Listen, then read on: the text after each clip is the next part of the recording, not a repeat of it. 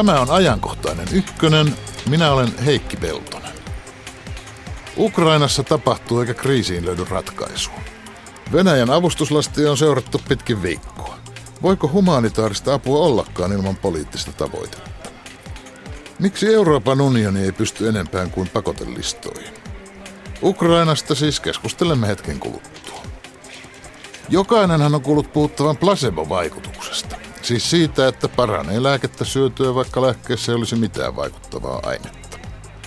Tuntemattomammaksi on jäänyt kääntöpuoli, nocebo-vaikutus. Sellainen voi tulla vaikka niin, että luulee syöneensä jotakin myrkyllistä ja sairastuu luulonsa vuoksi. Nocebosta puolen tunnin päästä. Lähetysikkunamme odottaa kommentteja. Sieltä se löytyy Yle Radio 1 nettisivulta. Tervetuloa ajankohtaiseen ykköseen Noora Kotilainen Kiitos. ja Juhana Aunesluoma. Kiitos. Sinä Noora Kotilainen olet vierailevana tutkijana ulkopoliittisessa instituutissa ja sinä Johanna Aunesluoma Helsingin yliopiston Eurooppa-tutkimuksen verkoston johtaja. Ukrainassa tapahtuu. Venäläiset avustusrekat odottavat pääsyä perille, missä päin Ukrainaan se perille nyt sitten onkin. Venäläisiä sotilasajoneuvoja ja tarvikkeita on kuljetettu rajan yli Ukrainaan, on siellä ammuskeltukin. Ja on niitä arveltu, niitä sotilasajoneuvoja kuljetettava sinne kaiken aikaa, mutta nyt ovat niitä toimittajatkin nähneet, että nyt me uskomme siihen. Ja maanpuolustuskorkeakoulun strategian laitoksen johtaja Torsti Sireen sanoi, että nyt Venäjä on jäänyt rysän päältä kiinni. Samaan aikaan ovat Venäjä ja Suomen presidentit tavanneet. Niinistön mukaan puhuttiin Ukrainan tilanteesta ja Putinin mukaan Venäjä ja Suomen taloussuhteista, että vaikea tietää lienevätkö presidentit sitten koko parin tunnin tapaamisensa puhuneet näin toistensa ohi. Mutta Valkoinen talo on kommentoinut nopeasti näitä tuoreimpiakin tapahtumia Suomen aikaa pitkin viime yötäkin, mutta mitä tekee EU? Euroopan unionin ulkoministerillä oli eilen kokous, mutta mitä mahdollisesti tehdä? Mitä EU yleensä mahtaa tämän kriisin yhteydessä tehdä, Juhana Aunesluo? No Euroopan unionillahan on sikäli haasteellinen vaikea tilanne tässä, että se joutuu koordinoimaan kaikkien jäsenmaiden kantoja ja, ja Euroopan unionissa on 28 jäsenvaltiota ja sen takia päätöksenteko on hitaampaa kuin mitä se on esimerkiksi Moskovassa tai Washingtonissa. Eli siinä on, tämä koneisto on hyvin erityyppinen kuin mitä, kuin mitä näillä tämän kriisin, kriisin osapuolilla Venäjällä tai Ukrainassakin on, on, on kyse. Mutta toisaalta sitten, kun se pääsee näihin kantoihin, niin ne on yleensä aika pitkälle harkit, harkittuja. Ja, ja tämän kriisin aikana huomattu, että ne kyllä sitten pitää aika hyvin. Et se on hitaan, hitaampi toimia, mutta se kuitenkin pystyy toimimaan, niin kuin on havaittu viimeisen, viimeisien kuukausien aikana. Ehkä vähän paremminkin kuin mitä on EUn niin kuin takavuosien takavuosien kokemuksista opittu, että ei, ei EU tässä nyt mitenkään täysin jälkijunassa ole, vaikka se onkin jonkin verran ehkä hitaampi toimija kuin nyt vaikkapa Yhdysvallat tai, tai Venäjä. Ulkoministeri Erkki Tuomia jossakin lausunnossaan kutsui EUta rammaksi ankaksi, joka ei pysty toimimaan. Yleensähän ankan rampuussa on tilapäinen ilmiö, siis sellainen päätöksentekoon kykenemätön tila, joka aikanaan kyllä päättyy. USA presidentti on rampa-ankka, silloin kuusi on jo valittu, hän on vielä virassa ja näin päin pois. Ja tuomiakin viittasi siihen, mitä Euroopassa elokuussa lomalla ja korkeat toimihenkilöt ovat juuri vaihtumassa, että se haittaa myös aktiivisuutta. Tässä haittaako? No se voi haittaa sitä jonkin verran, mutta tässä on kuitenkin huomattava se, että, että muutama jäsenmaa, lähinnä Saksa ja Ranska, on kaiken aikaa ollut ehkä keskeisimpiä tekijöitä ja, ja toimijoita jopa siellä EU-päätöksenteon sisällä, ja nämä, nämä molemmat ovat olleet aktiivisia. Ja, mutta se saattaa olla, olla niin kuin Suomen kannalta ehkä hieman turhauttavaa, koska Suomella itsellä ei ole mitään erityistä roolia tämän kriisin ratkaisussa samalla tavalla kuin näillä isoilla, isoilla jäsenmailla, niin ehkä seurata sitä, sitä kehitystä, jossa sitten päätöksenteko keskittyy tuonne johonkin jäsenmaihin. Ja ehkä Suomessa toivottaa sitä, että se EU olisi nopeampi ja tehokkaampi toimija. Ja nyt kun siellä on, vielä tämä vahdinvaihdos menossa, niin se, se ehkä korostaa näitä, näitä. mutta mä en itse en pidä tätä kritiikkiä nyt kuitenkaan ihan niin, niin kuin vakavana se on ehkä enemmänkin tämmöinen ohi, ohimenevä asia nyt tämä vahdinvaihdos, joka, joka EU on parhaillaan menossa. Minä kun ajattelin juuri mennä vahdinvaihdoksen ohi ja vettä, että ei EU ole vain rampaankka, vaan se on ihan siirretön lintu. Ei se kykene tällaisessa kansainvälisessä tilanteessa toimimaan, vaikka ei olisikaan elokuu. Onko olemassa EUn ulkopolitiikkaa? No kyllä se on olemassa, mutta täytyy, täytyy nyt muistaa ehkä se, että, että tämä kyseinen toiminta-alue, josta puhutaan EUn ulkopolitiikka tai EU-turvallisuuspoliittinen rooli, niin se on semmoinen niin uusi tulokas tässä unionin toiminnassa. Voidaan puhua ehkä vasta niin kuin viimeisen kymmenen vuoden ajalta, vähän reilun vuosikymmenen ajalta voidaan puhua niin kuin tosiasiassa siitä, että EUlla on on jonkinnäköistä roolia näissä asioissa. Aikaisemmin se on ollut, ollut hyvinkin niin kuin koordinoiva ja matalan profiilin toimija. Jäsenvaltiot on ollut, keskeisiä ja usein kävelleetkin unioni, unioni yli. Että täytyy niin kuin muistaa se, että, että tämä on uusi, uusi asia unionille myös itselleen. Ei ole harjoiteltu vielä pitkään. Se on uusi, se on kyllä, se on juuri näin. Mutta toisaalta myös se on, se on kehittynyt varsin nopeasti. Et 90-luvulla asetettiin nämä tavoitteet ja 2000-luvulla on, on todella ruvettu toteuttamaan tätä. Ja nyt 2010-luvulla ollaan ensimmäisen ison, todella ison ongelman ja, ja kriisin, kriisin edessä. Että tässä on toisaalta myös unioni kyllä oppinut aika nopeasti, mutta niin kun jos ajatellaan tätä kriisiä, niin tietenkin niin voitaisiin toivoa, että unionilla tämä kapasiteetti olisi jo ollut, eikä niin, että sitä nyt niin kuin vasta kunnolla harjoitellaan. Siis tietysti Euroopan unionin jäsenmailla on ollut oma ulkopolitiikkansa jo ennen unionin liittymistä ja jo ennen koko unionin perustamista. Ja vuosisatojakin sitten monet asiat juontavat kauas historiaa, vai juontavatko? Mitä Noora Kotilainen Mä en nyt oikeastaan tuosta EUsta hirveästi osaa tai sen päätöksenteosta sanoa, mutta tuli vaan tuossa... mennä, mennä niin, nyt EUsta joo. sen yksittäisiin maihin. Kuinka pitkälle tämmöinen ulkopolitiikan ajattelu histori- menee historiaan asti, esimerkiksi meillä Suomessa tai jossakin muissa maissa? No Suomihan nyt ei ole ollut itsenäinen valtiokaan niin kovin kauan, että kyllä se varmaan sinne Suomen itsenäisyyden alkuaikoihin Suomessa menee, jollei jopa sitä kauemmaksi, mutta tuosta mitä Juhan on puhunut, tuli mieleen se, että että jos Euroopan ulkopolitiikasta puhutaan jonain rampana ankkana, niin en mä tiedä, että onko ö, sitten Yhdysvalloilla sen kummempaa asettaa ollut tässä tilanteessa Venäjän toimintaa vastaan kuin EUllakaan niin kuin diplomaattisissa keinoissa. Että ihan samoja keinojahan sielläkin on käytetty, eli pakotteita, että, että Venäjän suitsiminen tässä tilanteessa tai sen toimiin vaikuttaminen on ollut ihan yhtä vaikeaa varmaan Yhdysvalloillekin. Että Mutta entinen, entinen Yhdysvaltain ulkoministeri Henry Kissinger aikoinaan tiivisti kysymyksen tästä EUsta niin, että EUn kanssa on vaikea asioida. Kun ei tiedä kenelle soittaa, jos olisi EUn kanssa jotain keskusteltavaa. Ja tämä hyvä tarina. Tätä unionihan uudistettiin ja perustettiin ulko, tavallaan lainausmerkissä ulkoministerin virka – siis mikä tämä virallisesti ulkoasian ja turvallisuuspolitiikan korkea edustaja. Kyllä. Jota hoitaa tämä paronitar Ashton, mutta ei hänen näkemyksestään tunnu yhtään kukaan olevan kiinnostunut. Ei onnistunut tämä yritys. Se tarkoittaa, että Naton Rasmussenin kannastakin joku on kiinnostunut ja USAsta on kaikenlaisia ministeri, apulaisministereitä ja tiedottajia, mm. niiden näkemyksiä asioista valuu koko ajan, mutta ei Ashtonista ole mitään tietoa. No tämä, ja tämä on itse asiassa sellainen, kyllä tämä julkikuva on aika, aika pitkälle edelleen näin, että, että ei ole ihan selkeää se, että mistä se unionin ulkopolitiikan sysäykset tulee, että kuka siellä loppujen lopuksi vie sitä eteenpäin. Että jos aikaisemmin Kissinger tämän tarinan mukaan mietti sitä, että jos sitä puhelinnumeroa, niin ehkä se ongelma nykyään on ollut se, että niitä puhelinnumeroita on ollut useampia. Että siellä on ollut monta puhelinnumeroa. Onko, että puhelinnumeroita on ollut useampia Kissingerillekin tarjolla, mutta kun yksi kaivattaisi. Nimenomaan, mutta kyllä Kissinger tiesi täsmälleen, kenelle hän soittaa. Tämä on tietysti sellainen... Että... Mä epäilen nytkin, että mitä EUn ulkopolitiikkaan tulee, että jos Putin haluaisi soittaa EU, niin hän soittaisi Angela Merkelin. Kyllä, ja pu- ei soittaisi Brysseliin, ei soittaisi tälle Ashtonille. Ja varmaan soittaisi itse asiassa useammallekin nimenomaan hyödyntäisi sitä, että niitä puhelinnumeroita on, on useita.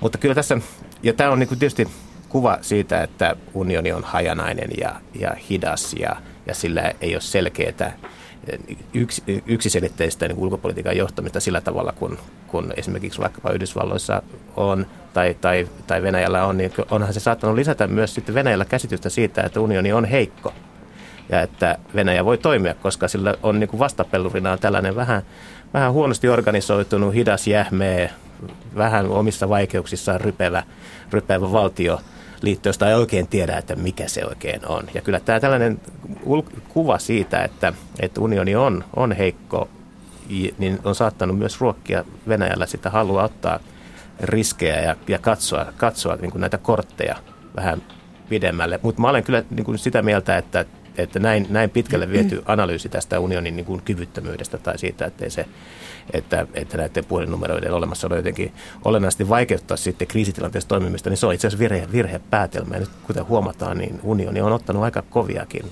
toimia. Nämä sanktiot on aika, aika iso asia ja, ja kyllä nämä kannat on aika, aika tiukkoja. Ja jos Ovatko miten... nämä pakotelistat sinusta iso asia? Kyllä se on. Kyllä se on siis aika... Nämä Venäjän pakotelistat tuntuvat paljon isommalta kuin on EU. se, on se iso periaatteellinen käänne, käänne ja itse asiassa se, mikä on olennaisinta, on se, mitä esimerkiksi Saksassa on tapahtunut. Ja kyllä niin kuin nyt näyttää siltä, että Saksassa on tapahtumassa niin kuin iso käänne, iso sisäinen niin kuin henkinen käänne siinä, että miten suhtaudutaan Venäjään. Että Venäjä on ollut Saksalle todella vaikea asia historiallisista syistä ja, ja pitkään, ja siellä on käyty pitkää keskustelua. Kylmän sodan aikana Länsi-Saksassa käytiin keskustelua siitä, että pitääkö, miten pitää suhtautua Neuvostoliittoon, ja, ja nyt on myös Venäjän kanssa pitkään käyty sellaista sisäistä Jaakobin painia Saksassa, että miten siihen pitää suhtautua. Ja nyt se näyttää kääntyvän siihen, että tämä tiukka linja on, on vahvistumassa. Ja siinä on kyllä aika iso, iso käänne, käänne tapahtumassa ja, ja, ja niin kuin historiallisesti hyvinkin merkittävä käänne, jos Saksa omaksuu aikaisempaa huomattavasti tiukemman linjan Venäjään, niin kuin se nyt näyttää olevan tekemässä. Jos näistä pakotteista puhutaan, niin nämä pakotellistat, nehän ovat väline, eivät ne ole päämäärä. Pakotteilla saadaan aikaa, mitä saadaan aikaa? Saadaan aikaa Venäjän vastapakotteita ja niiden jälkeen saadaan taas Euroopan unionin vasta-vastapakotteita. Saadaan tämmöinen pakotekierre, mutta mihin ehtoihin nämä pakotteet oikeastaan liittyvät? Mitä Venäjän pitäisi tehdä, jotta pakotteita päinvastoin alettaisiin purkaa? No kyllä sen tilanteen, sen sotilaisen konfliktin täytyy, täytyy rauhoittua ja nyt näyttää siltä, että se todellakaan ei ole rauhoittumassa ja kun nyt näitä pakotteita on lähdetty – soveltamaan, niin on pikemminkin todennäköistä, että siinä, sillä tiellä mennään vielä pidemmälle ja, ja tulee lisää. Mutta onko, onko pakotteilla lisää. todella vaikutusta vai ovatko ne vaan semmoinen, että kun esimerkiksi Euroopan unionin jäsenmaissa tuntuu siltä, että hei hei jotain tarvitsisi tehdä. Eikä tässä nyt haluta aseiden kanssakaan mitään ruveta tekemään, niin ajatellaan, että tehdään nyt tämmöisiä pakotteita edestä. Että tulee semmoinen tunne, että jotainhan me nyt teemme. Ehkä se ei ole pelkästään vaan siitä tunteesta kiinni, vaan siis siitä, että, että se on myös osoitus siitä, että, että reagoidaan. Että nimenomaan niin kuin sanoit, että jos ei aseita haluta ottaa käyttöön, niin, niin talous on niin aika siis kova kyllä ase. pakotteita että, täytyy on, pitää kuitenkin hyvänä ja sympaattisena ratkaisuna verrattuna aseisiin. No se ei kauhean sympaattinen ratkaisu. No aseisiin verrattuna minusta No on. siihen verrattuna mikä tahansa on, mutta, mutta ihan samalla tavalla kuin diplomaattisesti muuten on, on Suomessakin alusta asti mun mielestä aika, aika johdonmukaisesti tuomittu Venäjän teot, niin, niin tämä talouspakotteiden tie on sitten niinku tavallaan linjassa sen kanssa, että, että osoitetaan, että tätä me ei hyväksytä ja, ja kun ei, ei aseita haluta käteen ottaa, niin on vaikea mm. kuvitella kauheasti mitään muuta kuin diplomaattiset keinot. Tai ei ole kuin no, tämmöisiä. Politiikassa sanatkin ovat tekoja. No nimenomaan, kyllä. Ja tässä on sellaisia, sellaisia niin kuin kokemuksia viime ajoilta on tämä, mikä ilmeisesti Yhdysvalloissa erityisesti painaa on se, että miten on nyt koettu, että Iraniin kohdistetut talouspakotteet, jotka on ollut tämmöisiä niin kuin samantyyppisiä, joita nyt kohdistetaan Venäjään, eli ne tiettyihin talouden sektoreihin, valtioon, mm. tiettyihin finanssi puolen asioihin on kohdistettu ja niillä on saatu viran neuvottelupöytään. Että tämä on saattanut myös Yhdysvalloille tuoda, tuoda ja ehkä myös Euroopan unionissakin näissä arvioissa on saattanut näkyä se, että jos Iran on saatu neuvottelupöytään pakotteilla, niin entäs jos Venäjällekin, Venäjän, että jos tämä toimisi nyt Venäjän kanssa? Mä itse kyllä vähän epäilen, että että näin, näin ei tule tapahtumaan, koska Venäjä on erilainen toimija kuin, kuin Iran. Mutta joka tapauksessa tällaiset, tällaiset arviot saattaa ruokkia sitä, sitä halukkuutta ottaa nämä, nämä pakotteet käyttöön. Mutta en mä usko, että, että missään kuvitellaan, että, että pakotteet itsessään ratkaisee tai edes niillä kyetään painostamaan Venäjää, vaan on, se on sitten yhdistelmä Ukrainan tukemista, mm. Venäjän poliittista painostamista, mahdollisesti sotilaisen valmiuden lisäämistä Euroopassa ja sitten talouspakotteita. Eikö pakotteissa toisaalta se puoli, että nehän, nehän yhtenäistävät Venä, Venäjän kansaa johdon taakse? Siis kun tulee semmoinen tilanne, jossa tuota meitä kohdellaan väärin, ulkomaat kohtelevat meitä venäläisiä väärin, niin meidän täytyy silloin tukea vahvaa johtajamme Putinia ja asettua kaikin voimin hänen kannalleen ja Putinin kannatus nousee 95 prosenttiin ja niin edelleen. No se polarisoituminen tässä puolin ja toisin on mun mielestä kauhean ongelmallista ylipäätään. Eli että, että siir- syntyy sellaisia tiukkoja erotteluita Euroopan tai lännen ja, ja Venäjän välillä ja et, että, että ne raja-aidat nousee koko ajan siinä.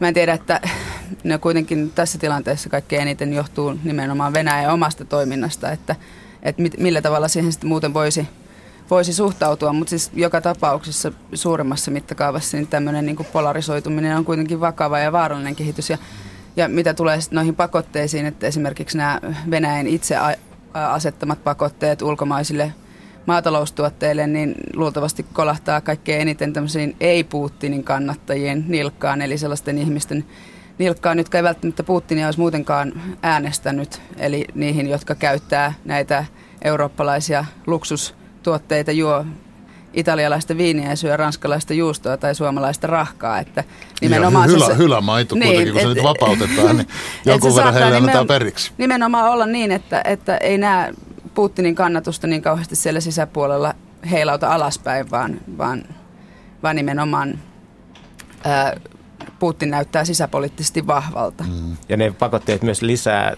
entisestään niin semmoista kriisitietoisuutta mm. Venäjällä. Jos syntyy niukkuutta jostakin elintarvikkeista, jos niistä puhutaan tiedotusvälineissä, niin, niin, niin sillä myös valmistellaan maaperää myös tämän kriisin niin pahenemiselle mm. jatkossa. Eli tavallaan valmistetaan myös sitä kotimaan mielipidettä mm. siihen, että, mm. että nyt on kovat ajat edessä, nyt on tosi kyseessä ja, ja mitä Venäjä yrittää tehdä. Ukrainassa on humanitaarinen interventio, jota, jota sitä ei, niin ei anneta tehdä että fasistit jyllää, jyllää Kiovassa mm. ja ruoka alkaa loppua kaupoista. Muu maailma on liittoutunut Venäjää vastaan. Venäjän täytyy mm tulla tästä ulos.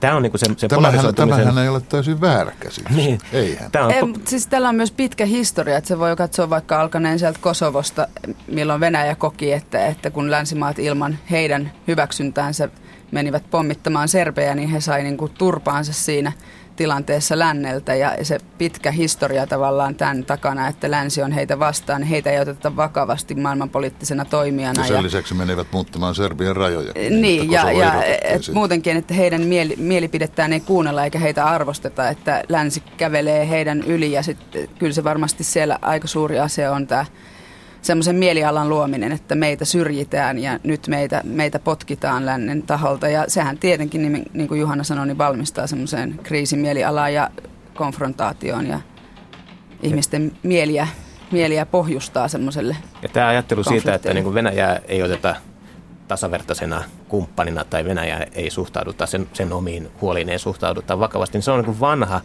ilmi, mm. että kylmän sodan aikana Neuvostoliitossa ajateltiin ihan samalla tavoin. Juuri, juuri viime viikolla luin Mauno Koiviston muistelmia, jossa hän kuvaili, kuvaili keskusteluitaan Neuvostoliiton johdon kanssa 1980-luvun alussa ja, ja silloin oli asevalvontaneuvottelut ää, jumissa Yhdysvaltain ja ja Venäjän Neuvostoliiton välillä. Ja, ja Neuvostoliiton huoli oli siinä se, että amerikkalaiset eivät ottaneet heitä niin kuin tasavertaisena mm. kumppanina. Ja toisen maailmansodan aikana Stalinilla oli sama, sama ongelma, että häntä, hän pelkäsi, että Yhdysvallat ja länsiliittoutuneet eivät ota Neuvostoliittoa niin kuin tasavertaisena mm. kumppanina. Tässä on tämmöinen vanha, pitkä mm. tausta sille, sille ajattelulle, että, että Venäjää ei oteta – kuin kansainvälisen yhteisön niin kuin jäseneksi tasavertaisena kumppanina. Tämä, tämä ei, Sen ei lisäksi Neuvostoliiton. Neuvostoliiton hajoamisen jälkeen se pitää entistä enemmän paikkaa. Niin, että siinä on tietysti, se on tietysti aika pitkälle kyllä niin kuin, he, niin kuin venäläisten, venäläisten itse luoma hmm. kuva, ja sitä, mutta että sitä on hirveän helppo ruokkia. Ja se, niin, kuin, niin kuin nyt nähdään, se johtaa sitten ihan käytännön toimintaan. Että tässä hmm. ei kysymys nyt pelkästään mielikuvien maailmasta, vaan nyt siitä, että miten ne mielikuvat ruokkii sitten toimintaa tällaisessa kriisitilanteessa. Osaammeko me lännessä ollenkaan ymmärtää Venäjän toimintaa ja toimintalogiikkaa, kun mehän koko ajan yritämme ajatella Venäjää oman logiikkamme läpi ja, ja sitten ihmettelemme, kun ei se käyttäydykään mä, sen mukaan, tai yritämmekö me edes? Mä luulen, että, että lännessä on taas jälleen kerran ollut sellainen ajattelumaailma, että, että kun valtiot vaurastuvat ja kehittyvät, niin ne kehittyvät tähän meidän kaikkein korkeimpaan, edustamaan meidän korkeimpaan äm, mahdollisen kehi- kehityksen niin, huippu. Niin, nimenomaan Joo. tähän meidän systeemiimme. Että, että hirveän pitkään musta tuntuu jopa, ehkä vielä vuosi sitten ajateltiin, että kyllä Venäjäkin on nyt tällä lännen tiellä, että Venäjä integroituu kansainvälisen talouteen ja kansainvälisiin instituutioihin ja alkaa meidän kanssa niin kuin toimimaan jouhevammin, kunhan me vaan jaksetaan odottaa. Ja nyt kyllä näyttää siltä, että ehkä tässä nyt taas laskettiin vähän väärin. Niin kuin.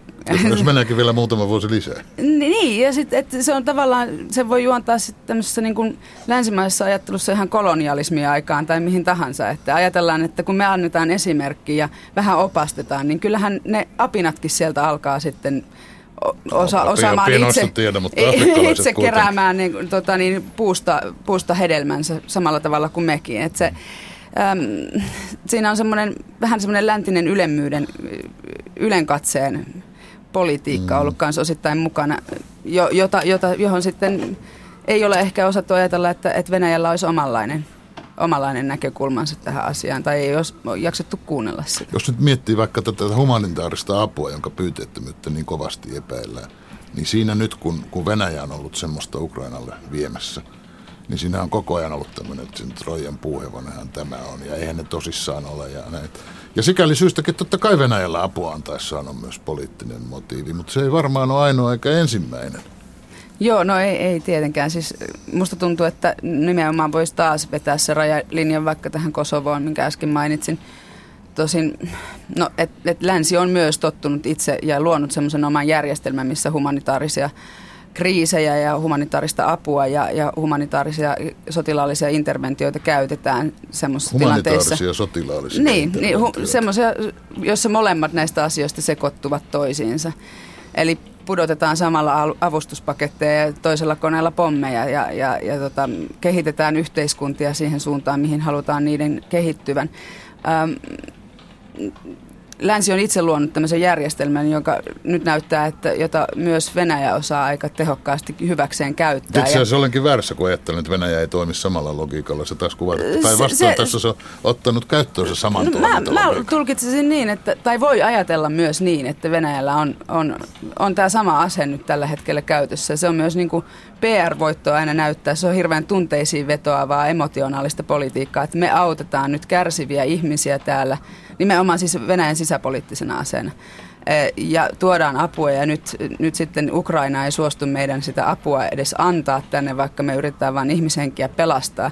Ja tässä voi nähdä, niin kuin Juhanakin sivus, että voidaan tavallaan nähdä, että valmistellaan sellaista humanitaarista interventiotakin että sellainenkin tilanne voi ihan hyvin tulla. Että... Nyt täytyy tietysti kaiken kyynisyyden lomassa yrittää sanoa se, että kyllähän siellä humanitaarinen apu tarpeen Nimenomaan on. on. Sehän on ihan selvä asia.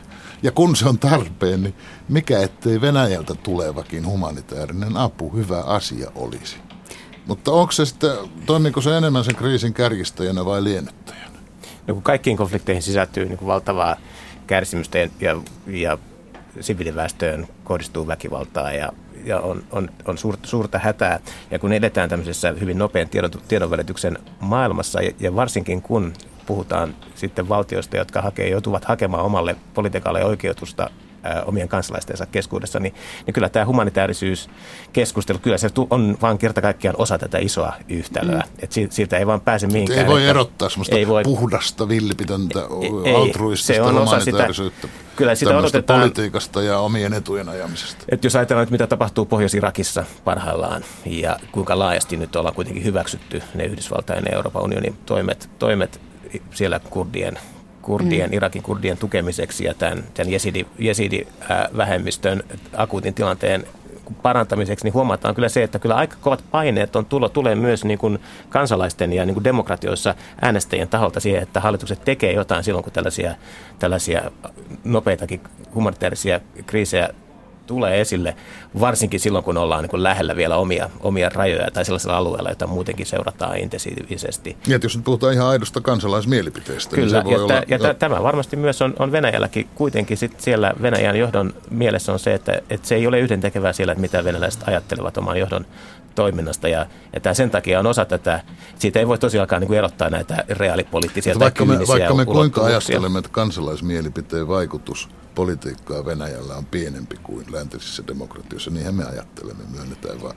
Niin se on silti olemassa siellä. Ihan eikä... varmasti. En, en, ja itse asiassa nyt kun mietitään, tässä on niin kuin kaksi isoa tapaa yleensä tässä keskustelussa ajatella Venäjää. Joko se on niin kuin samanlainen kuin muut, tai sitten se on ihan erilainen mm, kuin muut. Mm. Et siinä, ja silloin, niin kuin, kun se on ihan erilainen, niin se on kehittynytkin ihan erilaisella tavalla, ja se todennäköisesti tulevaisuudessakin kehittyy erilaisella tavalla. Ja sitten on nämä, tämä toinen leiri, joka ajattelee, että se, se on niin kuin tulossa kohti tätä samaa länsimaista perhettä, mitä kaikki mm. muutkin on. Ja, ja tässä on kyllä niin kuin todella paljon sellaista Venäjän mystifiointia myös, että ei ehkä, että vähän niin kuin sitä tehdään ehkä liian erityistapaus. Ja mä luulen, että tässä on ollut tämän kriisin äh, yksi sellainen äh, tekijä on ollut se, että Venäjä on jotenkin ajateltu, että se on ihan erilainen, että se tarvitsee aina niin kuin erilaisen kohtelun ja että se kehittyy ihan e, jollain omalla logiikallaan. Että mä en oikein niin kuin vieläkään ole nähnyt yhtään uskottavaa esitystä siitä, että Venäjä jotenkin Mutta tällä kriisillähän on ollut ominaista sanotaan niin Krimin valtauksesta asti se, että että mitä hienommat asiantuntijat ovat olleet aina aivan, aivan äimän käkenä, että hei, miten ne nyt noin teki.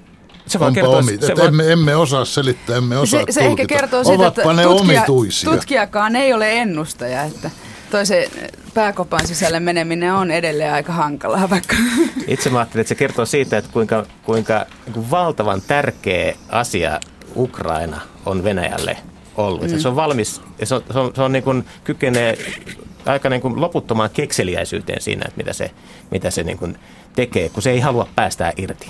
Ukrainasta. Mm. Ja silloin, silloin se keksii koko ajan uusia keinoja, joilla se voi, jolla se voi niin kuin tätä, tätä, tätä tilannetta jatkaa ja pitää jotenkin sellaista niin kuin ajatusta yllä, että, että, se, että Ukraina, jonka se nyt faktisesti on menettänyt, niin ikään kuin se voisi saada se jotenkin takaisin siihen oma, omaan niin kuin valta, valtapiiriinsä.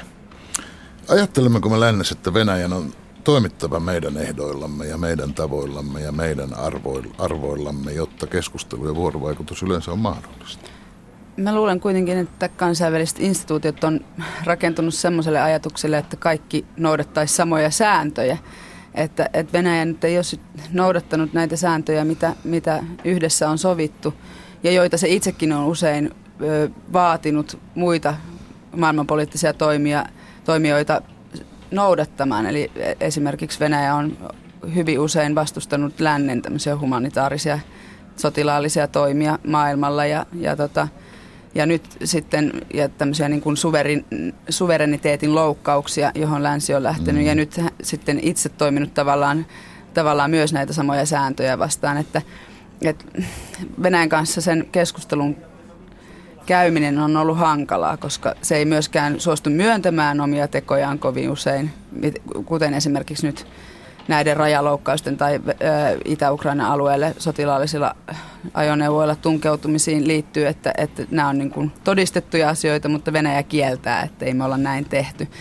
Et... Siksi mä ajattelen, että on vaikea sopia Venäjän kanssa, että jos sovitaan, että vedetään näitä pakotteita vähän pois, jos te lakkaatte avustamasta itä-ukrainalaisia separatisteja – niin miten tämmöistä menee ehdottamaan, kun toinen sanoo, että eihän me niiden kanssa olla missään tekemisissä oltu tähänkään asti. Mitä me nyt lopetamme? Niin se kertoo mm. siitä, että kuinka vähän luottamusta nyt eri osapuolilla on toisiinsa, ihan kaikilla osa- osapuolilla. Mm. Ja se on niin kuin iso ongelma tässä. Ja mä luulen, että se on se kaikista huolestuttavin piirre on se, että tämä luottamus on tällä hetkellä näin, näin ilmeisen alhaista. Eli, mm. eli silloin on hirveän vaikea lähteä neuvottelemaan, mitä vaikka, vaikka olisikin joku neuvotteluagenda. Mm. Jos ei luoteta toiseen osapuoleen, niin silloin on hirveän vaikea, vaikea päästä eteenpäin. Ja, ja tässä niin kuin, mä luulen, että lännessä on jo pitkään aikaa sitten luovuttu siitä ajatuksesta, että Venäjä itse asiassa muuttuisi jotenkin niin kuin länsimaiseksi pluralistiseksi demokratiaksi tässä niin kuin missään niin kuin odotettavassa aika horisontissa.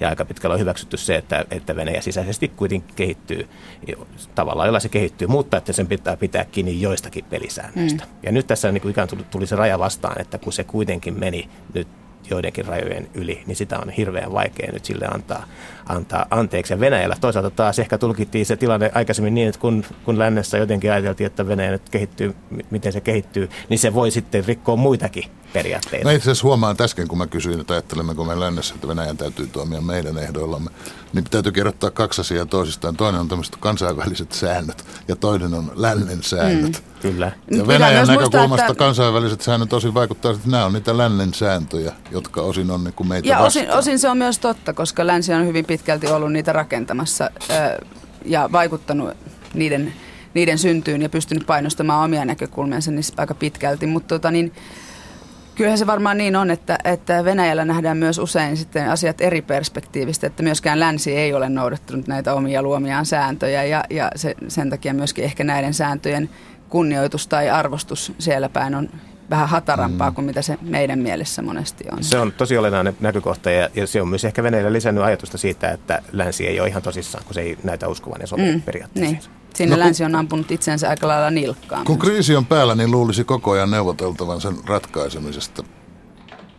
Ja siihen nähdään on vähän hassua, että Euroopan unionin pakotteiden yksi pointti on ollut vähentää keskinäistä kommunikaatiota, jolla perusteella presidentti Niinistön Sotsin matkaakin voi. Jotkut ovat arvostelleetkin. Mutta ei siinä mitään järkeä, että ei tavatakaan. Miten muuten neuvotteluratkaisuun voitaisiin päästä. Mutta käydäänkö, luuletteko, että jossain julkisuudelta piilossa käydään kriisiä ratkaisemaan pyrkiviä neuvotteluja? Sano sinä Juhana Aunes. Mä luulen, että, että mitään niin kuin todellista niin kuin rauhanagendaa ei tällä hetkellä ole ole olemassa. Ja se todennäköisesti johtuu siitä, että osapuolelle ei ole luottamusta toisiinsa ja ei edes oikeastaan ole käsitystä siitä reitistä, josta tästä kriisistä voitaisiin päästä ulos. Ja sen takia tämä tilanne vaikuttaa niin hankalalta, koska edes tätä suunnitelmaa nyt ei näytä olevan. Siis puhelimessa soittelevat ja Saksan, Ranskan, Venäjän, Ukraina ulkoministerit tapaavat lähipäivinä, mutta...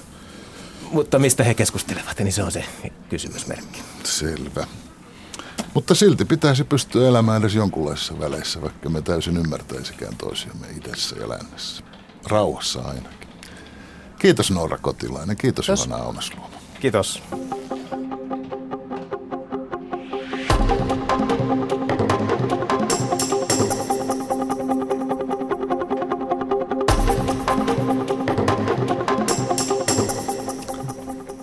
Iida Ylinen, terve. Tervehdys Heikki. Otetaan muutamia poimintoja lähetysikkunasta. Siellä nimimerkki Niet kysyy, miksi Venäjää ei eroteta YKsta ja Euroopan neuvostosta. Kannattaisiko sellainen ulkopuolelle sulkeminen? No nyt jos Juhana Aunisluoma äkkiä voit vastata, niin vastaa.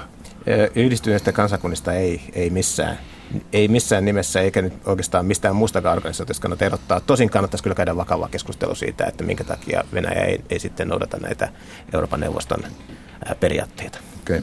Lisäksi kysyttiin, miksi muut maat Ajattelin, eivät... löysitkö nimimerkin DA sieltä? ei löytynyt vastapainoksi data. Miksi muut maat eivät halua auttaa humanitaarisesti? Sitä kysyttiin myös. Niin, pitäisikö saada EUn humanitaariset rekat näyttävästi liikkeelle? Sä joudut, jompi, kumpi teistä joutui Noora Kotilainen? Mä en itse asiassa tiedä kovin tarkkaan, että minkälaista humanitaarista apua ö, on toimitettu Itä-Ukrainaan, mutta siis valtiohan ei ole ainut humanitaarisen avun toimittava taho, että sehän voisi mm. olla vaikka punainen risti tai joku muu, että, että jos sitten Ukrainan kautta tulisi EU-rekkoja tai jotain, niin mä koen, että se olisi sitten kyllä niin kuin vähintäänkin yhtä pahanlaatuista mainoskikkailua kuin, kuin Venäjän vastaava. Itse meillä ei taida olla EU-rekkoja. Kyllä niitä äkkiä on. voidaan varmaan va- maalata voidaan niin kuin maalata, Venäjälläkin. Okay. Mutta Ukrainan hallitus tarvitsee Ukrainan hallitus tarvitsee tukea siinä, Joo, että Ukrainan sitä, hallitus pystyy mm, taas hoitamaan niitä, mm. niitä humanitaarisia ongelmia. Ja si- siihen on EU ja Yhdysvaltain rahaakin kyllä varmasti allokoitu. Poimitko Ida vielä kansan kärttyisestä no, kädestä jotain vai Tapsa jo ehätti muistelemaan, miten Korba ja Reagan paiskasivat kättä aikoinaan ja jää alkoi sulaa. Se oli hienoa aikaa. Toivotaan, että löytyy ratkaisu tähän älyttömään rähinään. Lopetammeko tämän ja lähetysikkunassa, lähetysikkunassa kudotaan myös yhteen äskeisen keskustelun aihe ja seuraava juttuaihe. Niet-nimimerkki nimittäin toteaa, että politiikan placebo-vaikutus on, että talous paranee, vaikkei hallitus tee mitään. Mutta me emme keskity nyt placebo-vaikutuksiin, vaan nocebo-vaikutuksiin. Mistä on kyse ja miten niitä tutkitaan?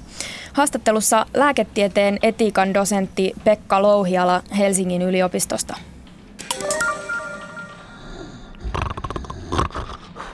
Jos uskoo nukkuneensa hyvin, myös ajatus kulkee virkeästi.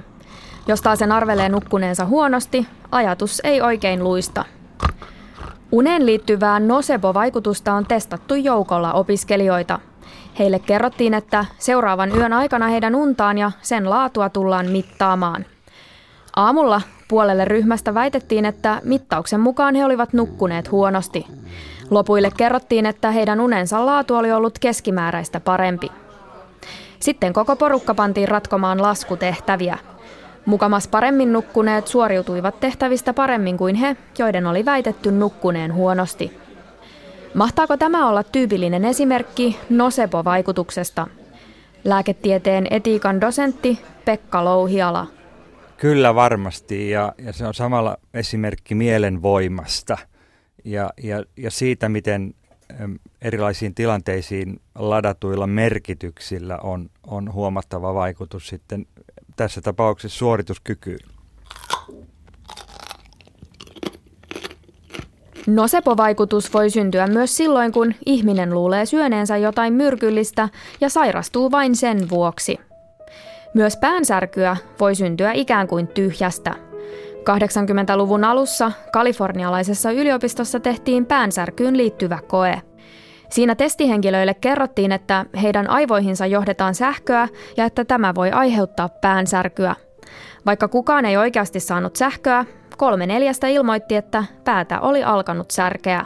Hyvin uskottavaa ja, ja selittyy näillä, näillä mainituilla mekanismeilla. Tietysti tämän päivän näkökulmasta mietityttää tämän tutkimuksen eettisyys. Nykyisinhän kaikki tutkimukset arvioidaan, kaikki ihmisillä tehtävät kokeet arvioidaan eettisissä toimikunnissa ja tutkijoiden itsekin tietenkin pitää arvioida tutkimuksen etiikkaa ja jos tarkoituksena tai mahdollisena vaikutuksena on tuottaa ihmisille haittaa, niin, niin sopii miettiä, että onko tämä tutkimus hyväksyttävä. Ja jos asianomaiset tutkittavat tietäisivät, mihin he oikeasti osallistuvat, antaisivatko he tietoisen suostumuksen tähän tutkimukseen. Myös astmapotilaat ovat saaneet hengitysoireita ja allergisia reaktioita, kun heidän on kerrottu hengittäneen ilmaa, joka sisältää allergeenia. Todellisuudessa ilma on ollut aivan normaalia ja puhdasta. Joo, tyypillinen esimerkki jälleen, jälleen tästä niin sanotusta nocebo-vaikutuksesta. Näiden esimerkkien pohjalta näyttää siltä, että tuo nocebo-vaikutus on todella pystytty havainnoimaan, mutta Mitkä mielestäsi ovat ne keskeisimmät seikat, jotka nocebo-vaikutuksesta tätä nykyään tiedetään? No, nocebo-vaikutus todella on placebo-vaikutuksen kääntöpuoli ja, ja oikeastaan se, mitä tiedetään placebo-vaikutuksesta, voidaan kääntää peilikuvakseen ja, ja esittää sitten väitteitä tai toteamuksia nocebo-vaikutuksesta. Asia on kuitenkin sillä tavalla monimutkaisempi, että että placebo-vaikutusta sinänsä on helpompi tutkia esimerkiksi terveillä koehenkilöillä, koska kysymys on lähtökohtaisesti myönteisistä tapahtumista. Eli siis potilaan oireet lievittyvät tai suorituskyky paranee ja niin edelleen, eh, kun sen sijaan nocebo-vaikutuksissa on kysymys lähtökohtaisesti kielteisistä vaikutuksista ja, ja siksi sen tutkimusasetelman eettisyys on, on paljon ongelmallisempi kuin placebo-vaikutuksen tutkimuksessa. Mutta sinänsä psykologiset mekanismit ovat samantapaisia, mutta tätä neurofysiologiaa tunnetaan, tunnetaan myös ja, ja onpa no, nocebo-vaikutuksella ihan omia neurofysiologisia mekanismeja. Suomennettuna nocebo tarkoittaa teen pahaa. Noceboa on kutsuttu myös placebon pahaksi sisareksi. Mutta milloin nocebo-vaikutus voi olla hyödyllinen? Jaa, en, enpä nyt heti keksi, miten, milloin se olisi hyödyllinen. Tai no, ajatellaan tilanne, jossa potilas välttämättä haluaisi jotakin lääkettä tai hoitoa, ja lääkäri on vakuuttunut siitä, että potilas ei tästä hyödy. Lääkäri voi kertoa tällöin potilaalle mahdollisista haittavaikutuksista ja tällöin, tällöin potilas ehkä sitten niiden ymmärrettyään ne sitten tulee toisiin ajatuksiin. Tässähän kysymys on ehkä lähinnä siitä, että lääkäri käyttää mahdollista nosepovaikutusta psykologisesti hyväkseen, eikä siitä, että, että potilas niitä vaikutuksia aidosti saisi.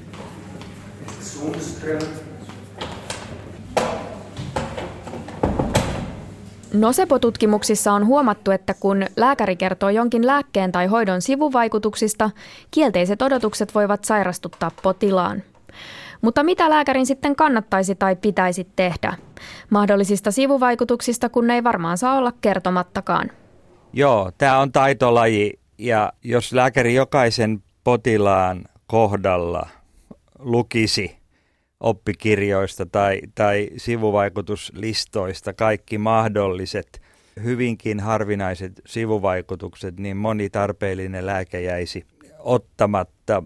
Ehkä tähän voisi sanoa, että maalaisjärki tai talonpoikaisjärki siinä suhteessa käyttöön, että, että mit, mitkä ovat niin kuin melko todennäköisiä mahdollisia sivuvaikutuksia, niistä tulisi valistaa potilasta, mutta, mutta e, useinkaan ei luetella kaikkia mahdollisia, jotka, jotka joskus maailmassa jollekin ovat sattuneet. Hoidon ja hoivan vaikutus on myös noussut esille Nosebo-tutkimusten yhteydessä. Toisin sanoen lääkärin ja potilaan välinen vuorovaikutus on noussut arvoon arvaamattomaan. Avaisitko hieman lisää tätä ajatusta? No joo, tämä on toki asia, joka on varmaan tiedetty ja ymmärretty parantamistaidon historian aamuhämäristä saakka. Ja varmaan jokaisella ihmisellä, joka joskus on potilaana ollut, on myös tästä, tästä kokemuksia. Eli, eli voisi jopa sanoa niin, että, että, että placebo-vaikutuksissa olennaisesti on kysymys, tai placebo-vaikutuksissa olennaisesti on kysymys siitä, että, että ihminen kokee tulleensa hoidetuksi, että hänen asiansa on ymmärretty ja otettu, otettu vastaan ja otettu hoitoon. Ja tämä ilmiö varmaan selittää huomattavan osan näistä niin sanotuista placebo-vaikutuksista. Tai toisinpäin. Eli jos äh, potilas kokee, että hän ei ole tullut ymmärretyksi, kohdatuksi, hänen asiaansa ei ole otettu vakavasti, niin tällä voi olla kielteisiä vaikutuksia hänen oireisiinsa.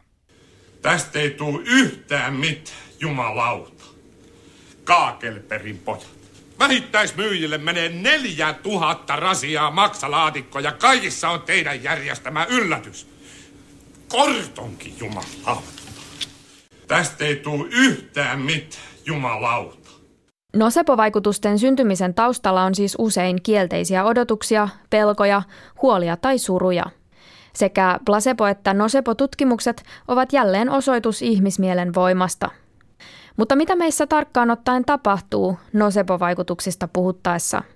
Kaiketi neurokemiasta on kyse tässäkin. Toki, toki, toki, mutta tässä ollaan sitten hyvin syvällisissä kysymyksissä, mikä on mielen ja aivojen suhde.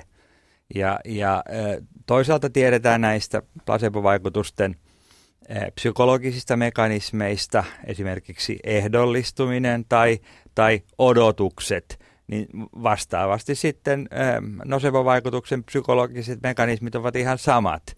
Neurofysiologiaa tunnetaan, tai neurofysiologisia mekanismeja tunnetaan placebo-vaikutusten osalta enemmän, eh, koska niitä on ollut helpompi tutkia, mutta, mutta siinä samassa on myös sitten joitakin esimerkiksi välittäjäaineita löydetty, joilla on merkitystä kipuun liittymien nocebo-vaikutusten kannalta. Jos nyt yritetään havainnollistaa tätä edellistä ajatusta vielä jonkinlaisen esimerkin avulla.